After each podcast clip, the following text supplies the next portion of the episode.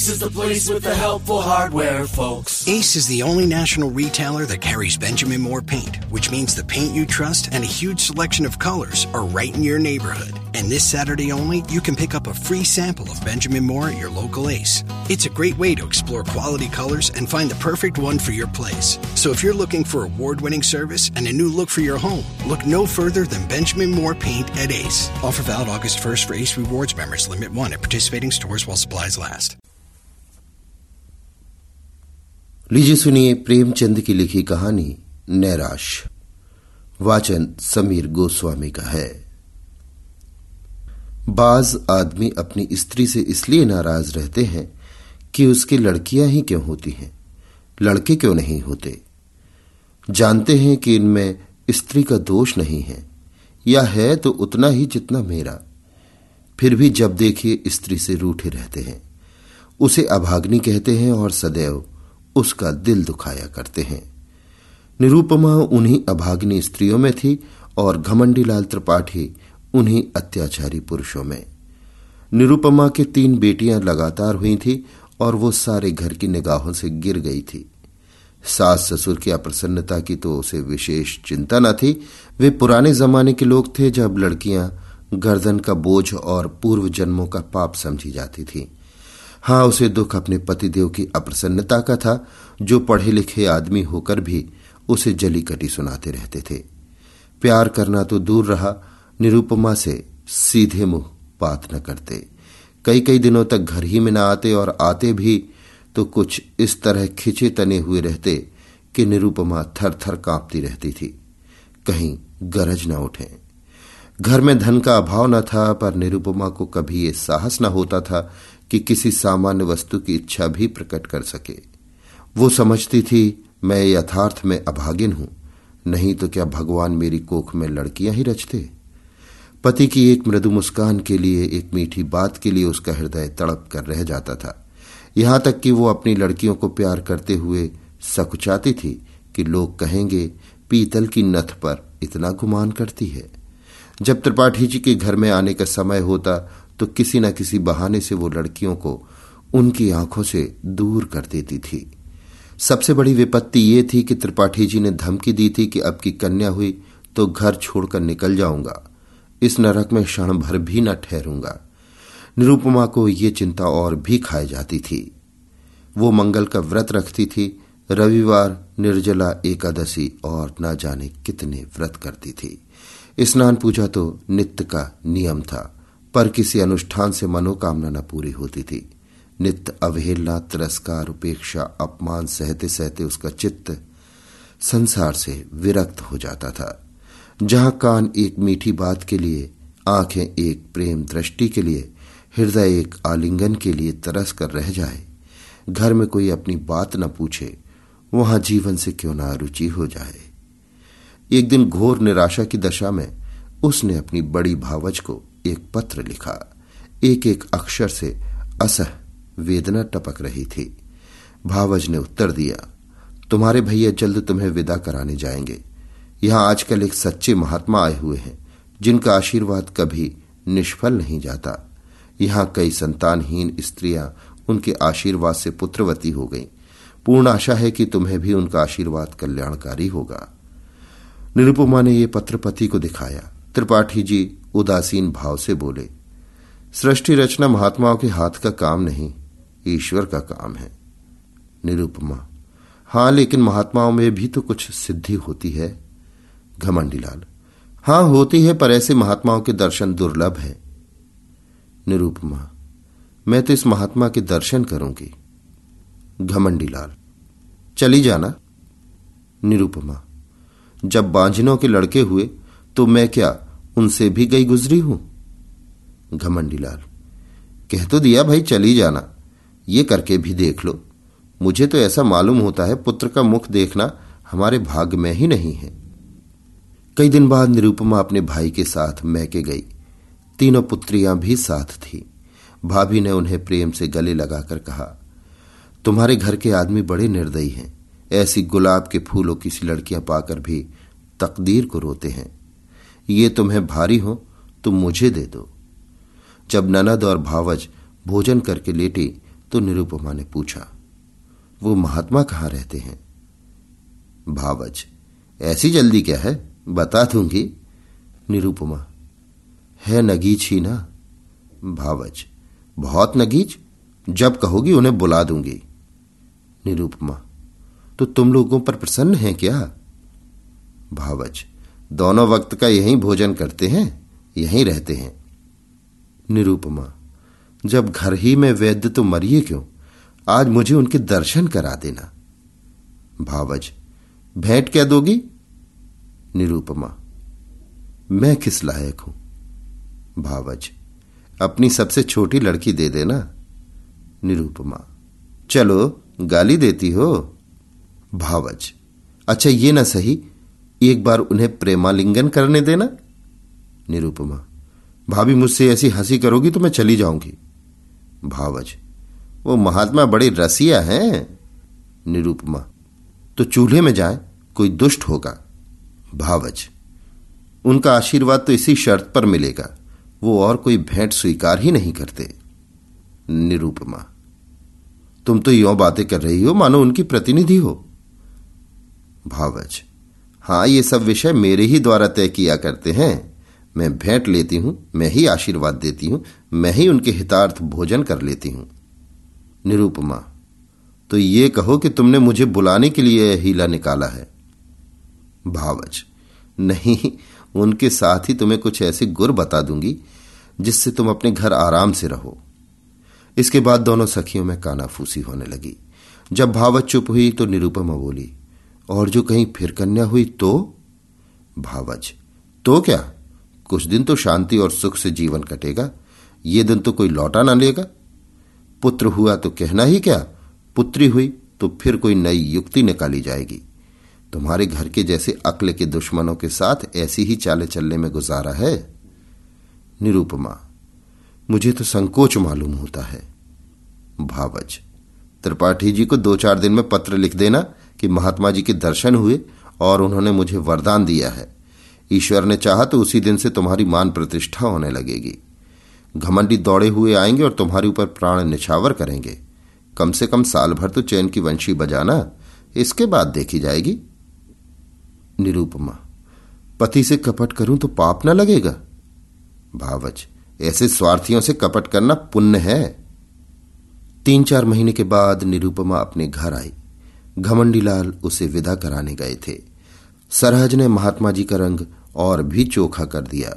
बोली, ऐसा तो किसी को देखा नहीं कि इन महात्मा जी ने वरदान दिया हो और वो पूरा ना हो गया हो। हाँ, जिसका भाग्य फूट जाए, उसे कोई क्या कर सकता है? घमंडीलाल प्रत्यक्ष तो वरदान और आशीर्वाद की उपेक्षा ही करते रहे। इन बातों पर विश्वास करना आजकल संकोचजनक मालूम होता है, पर उनके दिल पर असर ज़रूर हुआ। निरुपमा की खातिरदारियाँ होनी शुरू हुई। जब वो गर्भवती हुई तो सबके दिलों में नई नई आशाएँ हिलोरे लेने लगी। सास जो उठते गाली और बैठते व्यंग से बातें करती थी, अब उसे पान की तरह फेरती। बेटी, तुम रहने दो, मैं ही रसोई बना लूँगी। तुम्हारा सिर दुखने लगेगा। कभी निरुपमा कलसे का पानी या कोई चारपाई उठाने लगती तो सास दौड़ती, बहू, रहने दो, मैं आती हूँ। तुम कोई भारी चीज़ मत उठाया करो। लड़कियों की बात और होती है, उन पर किसी बात का असर नहीं होता। लड़के तो गर्भ में ही मान करने लगते हैं। अब निरूपमा के लिए दूध का उठौना किया गया, जिससे बालक पुष्ट और गोरा हो। घमंडीलाल वस्त्राभूषणों पर उतारू हो गए। हर महीने एक न एक नई चीज़ लाते। निरूपमा का जीवन इतना सुखमय कभी न था। उस समय भी नहीं, जब नवेली वधु थी।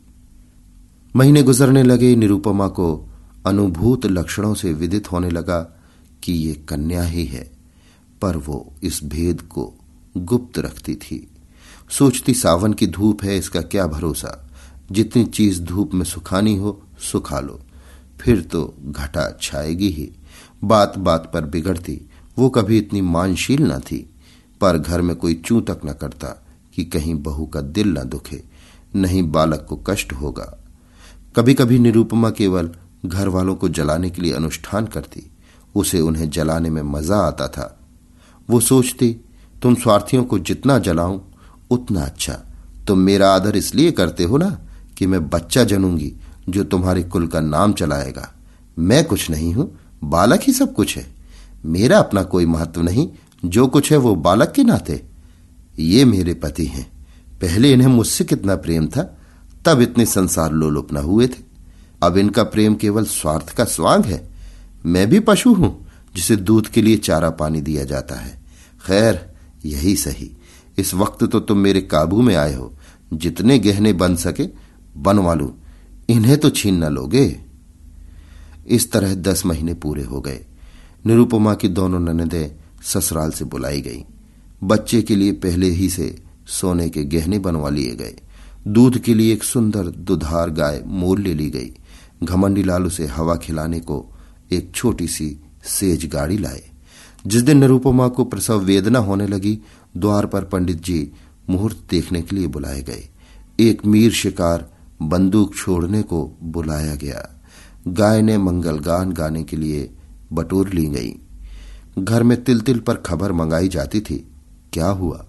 लेडी डॉक्टर भी बुलाई गई। बाजे वाले हुक्म के इंतज़ार में बैठे थे। पामर भी अपनी सारंगी लिए, जच्चा मान करे नंदलाल सो कि तान सुनाने को तैयार बैठा था। सारी तैयारियाँ, सारी आशाएँ, सारा उत्साह, सारा समारोह एक ही शब्द पर अवलंबित था। ज्यो ज्यो देर होती थी, लोगों में उत्सुकता बढ़ती जाती थी। घमंडीलाल अपने मनोभावों को छिपाने के लिए एक समाचार पत्र देख रहे थे। मानो, उन्हें लड़का या लड़की दोनों ही बराबर हैं। मगर उनके बूढ़े पिताजी इतने सावधान न थे। उनकी बाछें खिली जाती थीं। हंस हंसकर सबसे बात कर रहे थे और पैसों की एक थैली को बार बार उछालते थे। मीर शिकार ने कहा, मालिक से अब की पगड़ी दुपट्टा लूँगा।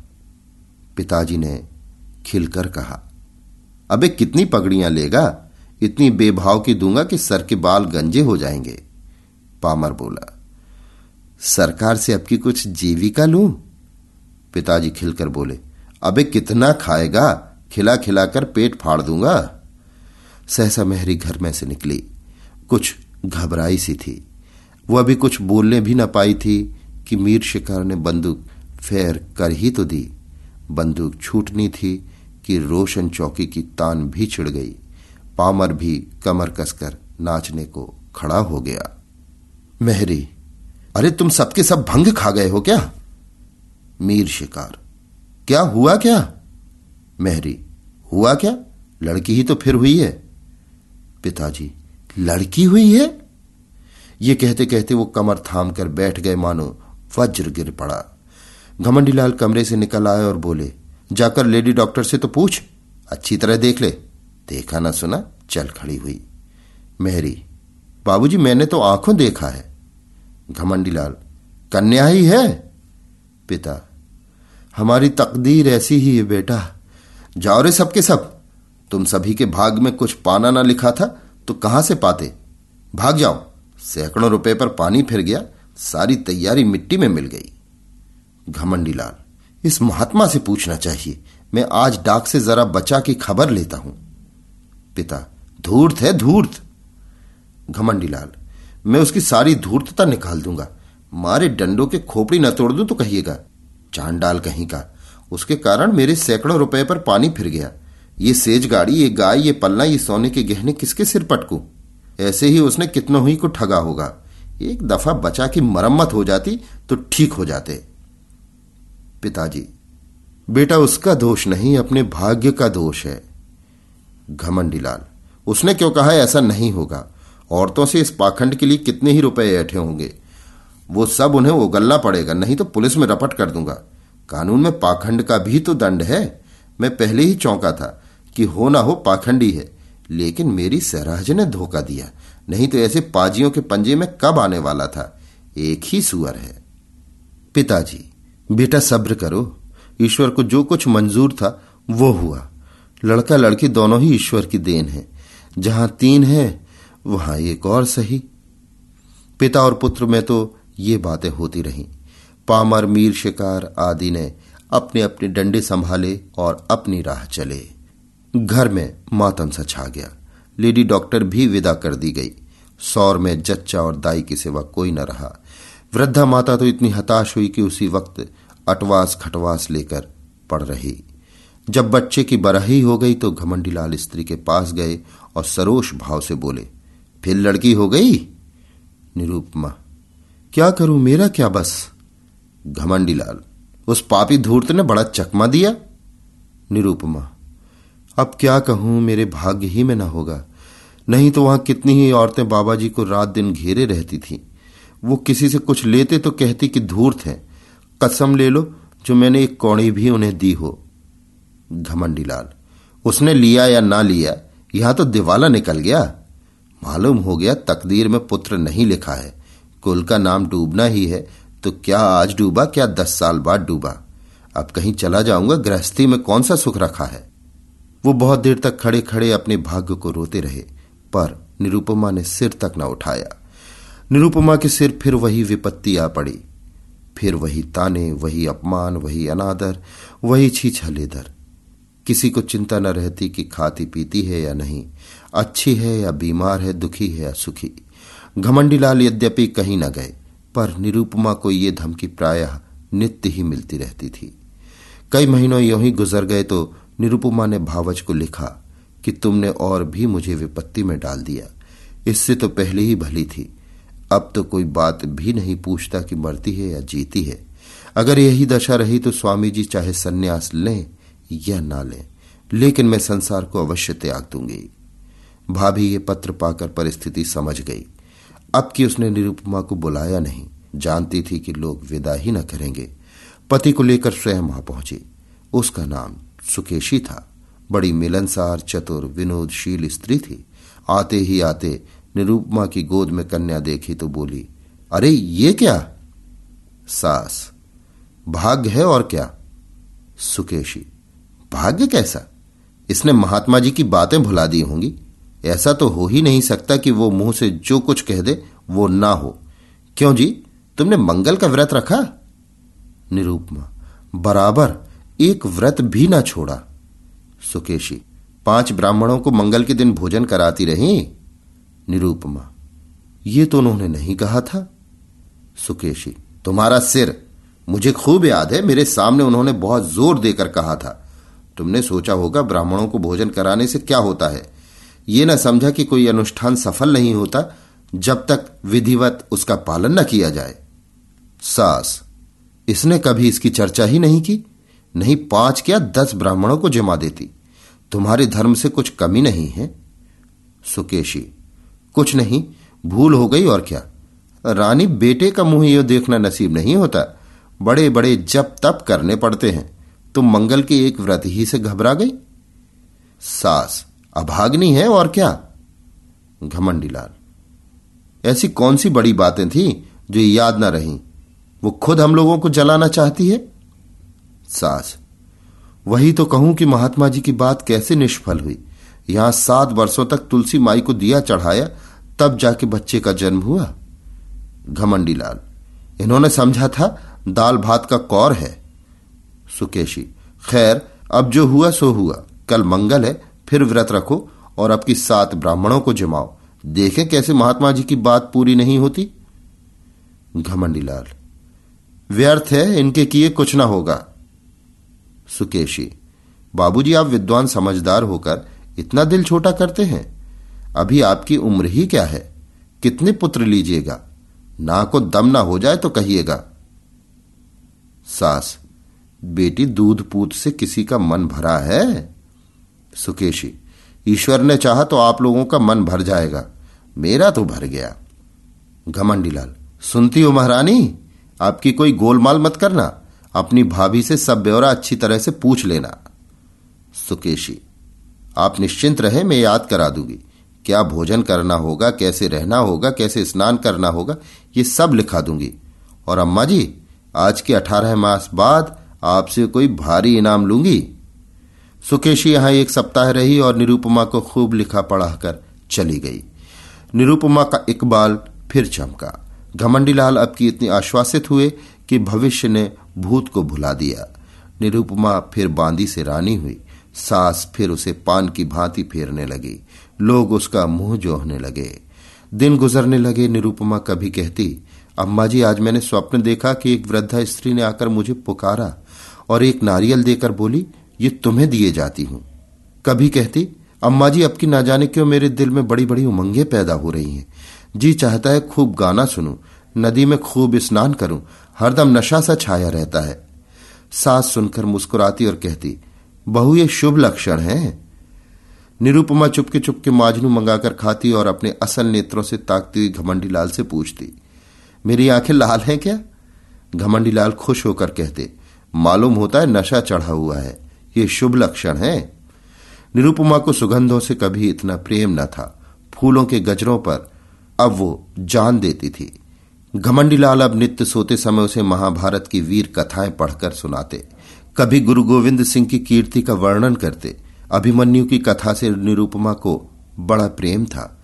पिता अपने आने वाले पुत्र को वीर संस्कारों से परिपूरित कर देना चाहता था। एक दिन निरुपमा ने पति से कहा नाम क्या रखोगे? घमंडीलाल, ये तो तुमने खूब सोचा। मुझे तो इसका ध्यान ही ना रहा था। ऐसा नाम होना चाहिए जिससे शौर और तेज टपके। सोचो कोई नाम? दोनों प्राणी नामों की व्याख्या करने लगे। जोरावर लाल से लेकर हरिश्चंद्र तक सभी नाम गिनाए गए, पर उस असामान्य बालक के लिए कोई नाम न मिला। अंत में पति ने कहा, तेग बहादुर कैसा नाम है? निरूपमा, बस बस यही नाम मुझे पसंद है। घमंडीलाल, नाम तो बढ़िया है, तेग बहादुर की कीर्ति सुन ही चुकी हो। नाम का आदमी पर बड़ा असर होता है। निरूपमा, नाम ही तो सब कुछ है। दमड़ी, छकोड़ी, घुरहू, कतवारू, जिसके नाम देखे, उसे भी यथा नाम तथा गुड़ ही पाया। हमारे बच्चे का नाम होगा तेग बहादुर।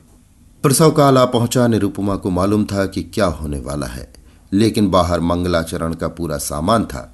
अब की किसी को लेश मात्र भी संदेह न था। नाच गाने का प्रबंध भी किया गया था। एक शामियाना खड़ा किया गया था और मित्रगण उसमें बैठे खुशगप्पियाँ कर रहे थे। हलवाई कड़ाह से पूरियाँ और मिठाइयाँ निकाल रहा था। कई बोरे अनाज के रखे हुए थे कि शुभ समाचार पाते ही भिक्षुओं को बांटे जाएँ।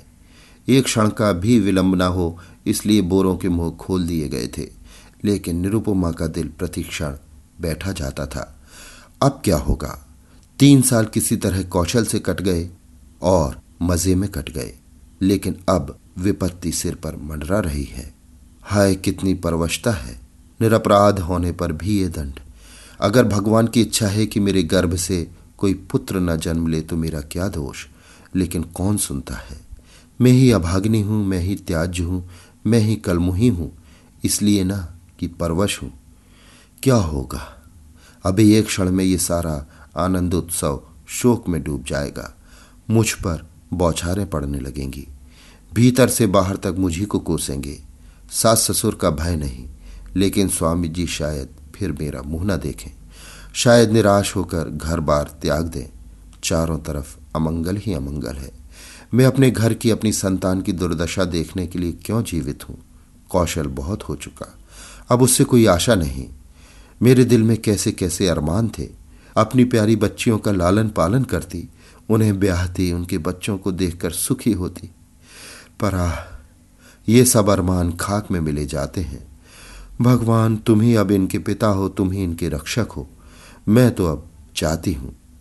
लेडी डॉक्टर ने कहा, वेल, फिर लड़की है। भीतर बाहर कोहराम मच गया। पिट्टस पड़ गई। घमंडी लाल ने कहा जहन्नुम में जाए ऐसी ज़िंदगी। मौत भी नहीं आ जाती।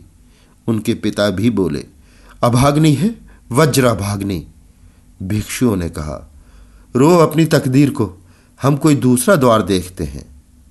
अभी ये शोकोद्गार न होने पाया था कि लेडी डॉक्टर ने कहा, माँ का हाल अच्छा नहीं है, वो अब नहीं बच सकती। उसका दिल बंद हो गया है। अभी आप सुन रहे थे प्रेमचंद की लिखी कहानी नैराश। वाचन समीर गोस्वामी का था।